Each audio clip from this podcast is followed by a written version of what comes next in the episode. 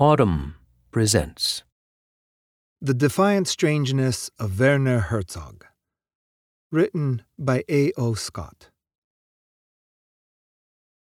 25 years ago, while in Tokyo directing an opera, the German filmmaker Werner Herzog turned down the offer of a private audience with the Emperor of Japan. It was a faux pas, so awful, so catastrophic that I wish to this day that the earth had swallowed me up, Herzog writes in the preface to his first novel, The Twilight World. Nonetheless, his hosts wondered whether he might like to meet some other Japanese celebrity. Without hesitation, he asked to visit Hiroo Onoda. Even if you don't recognize the name, there's a good chance that you are familiar with Onoda as a legend, a symbol, what we might nowadays call a meme. A lieutenant in the Imperial Army during World War II, stationed on the Philippine island of Lubang, he kept fighting long after the Allied victory until he was finally relieved of his duties in 1974. Onoda wasn't the only Japanese soldier to wage a lonely, endless war.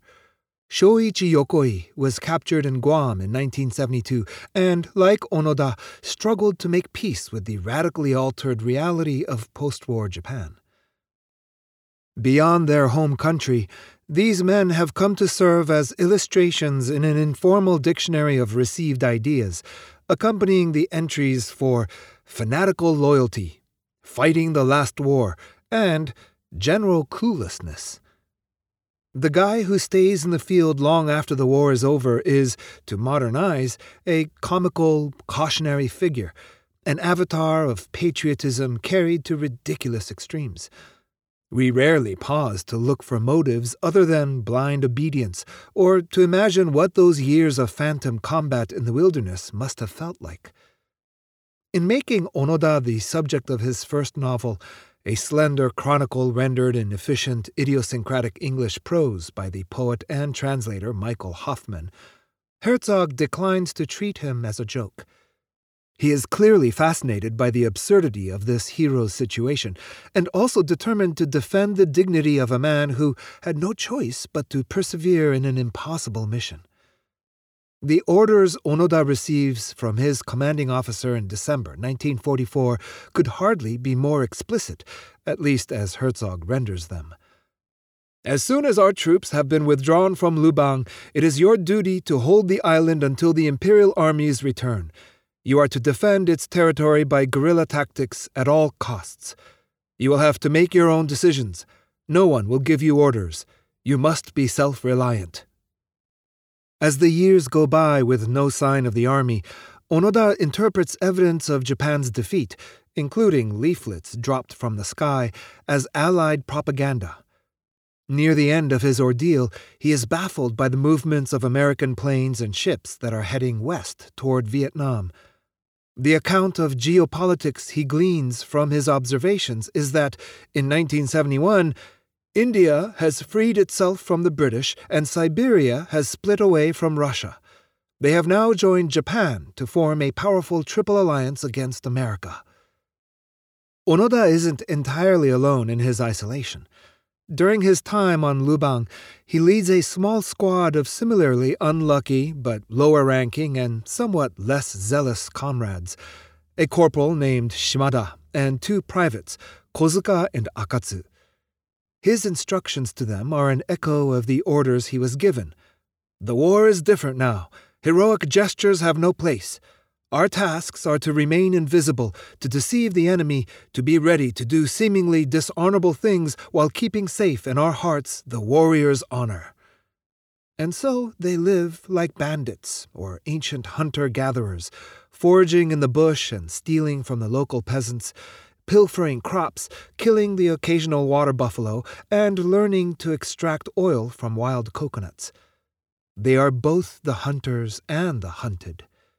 In the thirty years just under of his solitary war, Herzog writes, Onoda will survive 111 ambushes. His solitary war. Even when he is with Shimada, Kozuka, and Akatsu, Onoda seems radically alone. Those three are pragmatic souls, trying to make it through rough circumstances under the command of an unyielding superior officer. As Herzog imagines him, Onoda operates on a wholly different level, his tactical acumen and delusional certainty infused with a pure warrior spirit. Rather than dramatizing those ambushes and similar adventures, the Twilight World emphasizes the existential dimensions of Onoda's strange looping odyssey in language that often veers from the concrete data of jungle sounds and smells into dizzying abstraction. Onoda's war is of no meaning for the cosmos, for history, for the course of the war. Onoda's war is formed from the union of an imaginary nothing and a dream, but Onoda's war sired by nothing, is nevertheless overwhelming, an event extorted from eternity. Whatever that last phrase might mean in this context, can three decades really be said to constitute a single event? It could describe most of Herzog's films. Onoda's War has been brought to the screen by the French director Arthur Harari, whose Onoda 10,000 Nights in the Jungle premiered at Cannes in 2021. Any movie might be said to represent a radical distillation and reshaping of time, an episode extracted at significant cost in labor, money, and endurance from the infinite flow of experience. Watching Herzog's films, you somehow feel the weight of the infinite, the metaphysical shadows that bring the physical world into relief. Herzog, who was born in Bavaria in 1942, has made more than 55 films since 1968, divided between documentaries and fictional features, though that is a distinction he disdains. Roger Ebert, a critical champion of Herzog's who became a friend, once wrote to him that the line between truth and fiction is a mirage in your work. That could also be said of The Twilight World. Herzog is not interested in psychological or historical realism, or, for that matter, in literal facts, but in ecstatic truth, a quality that almost by definition eludes classification, residing as it does in a vatic realm of images, experiences, and feelings. Reviewing Nosferatu, Herzog's 1979 remake of F.W. Murnau's silent vampire classic, the critic Dave Kehr noted, with some exasperation, Herzog's defiance of the patterns and protocols of cinematic storytelling.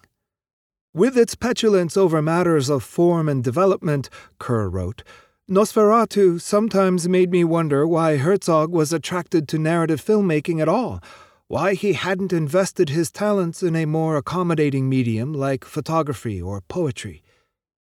The answer, which may be more apparent now than it was at that stage in Herzog's career, is that accommodation is the last thing he wants. One of his previous books, a diary kept during the filming of his Amazonian epic Fitzcarraldo, 1982, is called Conquest of the Useless, a title that summarizes the grandiose, quixotic attitude that, more than any formal or aesthetic concern, has governed his approach to cinema. Let me offer a metaphor, Herzog once said. All my films have been made on foot. It isn't really a metaphor. Walking is the key to all Herzogian mythologies. His first book, Of Walking in Ice, chronicles a winter trek from Munich to Paris, undertaken in late 1974 out of a characteristic blend of magical thinking and practical determination. A beloved mentor, the critic Lotte Eisner, had fallen ill in France, and Herzog decided that if he went to visit her by the slowest, hardest, least accommodating means, she would stay alive until he got there. And so she did.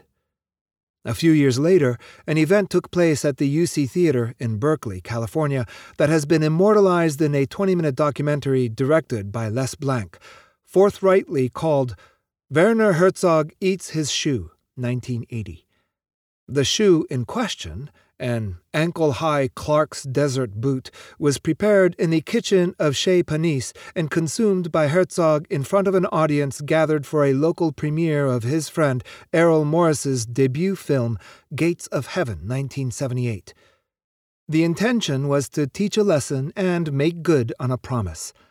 As Herzog explained the stunt in an interview, as a young man, Errol had great talent as a cellist, but he suddenly abandoned the instrument and dropped his book project after collecting thousands of pages of conversations with serial killers. Then he said he wanted to make a film, but complained about how difficult it was to find money from producers and that all the subsidies had dried up. I made it clear that when it comes to filmmaking, money isn't important that the intensity of your wishes and faith alone are the deciding factors. Stop complaining about the stupidity of producers. Just start with a roll of raw stock tomorrow, I told him.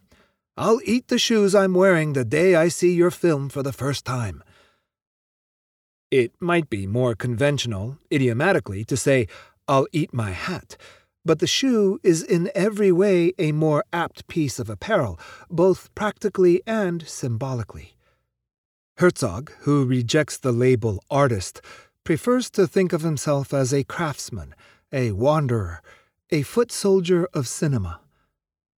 Filmmaking, though it may thrive in the marketplace of popular culture and occasionally ascend into the empyrean of the fine arts, is for him, above all, a physical activity comparable among human endeavors to cooking and walking. That Blank's film unites those three practices, secures its place in the Herzog canon. Cinema doesn't come from abstract academic thinking, Herzog has said. It comes from knees and thighs, from being prepared to work 20 hour days, and as a craft, it is best learned not through schooling or industry ladder climbing, but through hard, real world experiences. His advice to young filmmakers Beware of useless, bottom rung secretarial jobs in film production companies. Instead, so long as you are able bodied, head out to where the real world is. Roll up your sleeves and work as a bouncer in a sex club, or a warden in a lunatic asylum, or a machine operator in a slaughterhouse. Drive a taxi for six months, and you'll have enough money to make a film. Walk on foot, learn languages and a craft or trade that has nothing to do with cinema. Walk on foot could be the slogan of a man who seems constitutionally incapable of standing still Herzog, who currently lives mainly in Los Angeles, has the distinction, unique in the history of the medium, as far as I know, of having shot at least one feature film on every continent, including Antarctica. He is a character in many of his movies, in particular recent documentaries such as Grizzly Man, 2005, Encounters at the End of the World, 2007, Cave of Forgotten Dreams, 2010, and Into the Abyss, 2011. His unmistakable voice, the critic David Thomson calls it one of the great incantatory elements in film, has been heard in episodes of The Simpsons and in Penguins of Madagascar. Its owner has shown up on multiplex screens as a milky eyed villain in the Tom Cruise vehicle Jack Reacher, and in primetime living rooms as an eccentric homeowner on an episode of Parks and Recreation. The man is something of a meme in his own right. But his celebrity, his pop culture ubiquity, shouldn't diminish the power or domesticate the strangeness of his work, which amounts to a defense of individual idiosyncrasy, not only his own, in the face of standardization, groupthink, and cultural practices that are accommodating in the worst sense of the term. The Twilight World strikes me as too flimsy, too elliptical to count as essential Herzog, but it did send me back to his films with a renewed appreciation of what they put at stake and why they matter. The best of them are, in a literal way, pedestrian, at once the representation and the result of hard travel, of journeys made one step at a time. Aguirre, The Wrath of God, 1972, the film that brought Herzog international attention and the first of his five collaborations with the actor Klaus Kinski, follows the grueling, ill fated slog of a group of Spanish conquistadores through the jungles of Peru. The fact that they are speaking German may detract from the verisimilitude, but strict naturalism has never been a priority of Herzog's. What makes Aguirre so much more powerful than most other historical dramas, made with larger budgets and ostentatiously epic ambitions, is the sense of physical immediacy, of heavy mud and clanking armor, of danger and fatigue, of perseverance and fanaticism. Lasting a bit more than 90 minutes, it not only feels much longer, but is one of the only films about which that can be said as praise treading a fine, heretofore undiscovered boundary between tedium and intensity, it transports the audience into the hallucinatory reality of Aguirre and his comrades as they stumble through a strange and terrifying new world. Aguirre also introduced what has become the most familiar Herzogian archetype his oeuvre is crowded with solitary characters whose compulsions take them beyond the limits of conventional, rational behavior toward a mania that can feel, by turns or all at once, destructive, ridiculous, and sublime.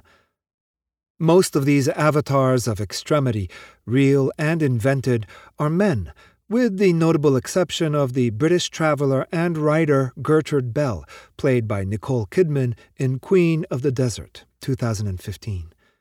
They include Timothy Treadwell in Grizzly Man, the adventurers played by Kinski and Fitzcarraldo and Cobra Verde, 1987, and Dieter Dengler, a former U.S. military pilot and Vietnam era prisoner of war who is the subject of both a 1997 documentary, Little Dieter Needs to Fly, and a 2006 scripted feature, Rescue Dawn, starring Christian Bale.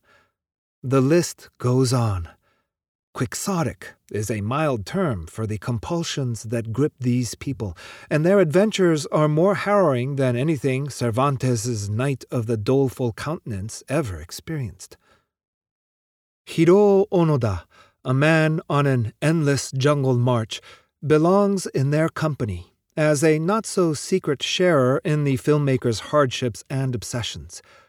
We found much common ground in our conversations, Herzog says of Onoda near the end of the book, because I had worked under difficult conditions in the jungle myself and could ask him questions that no one else asked him.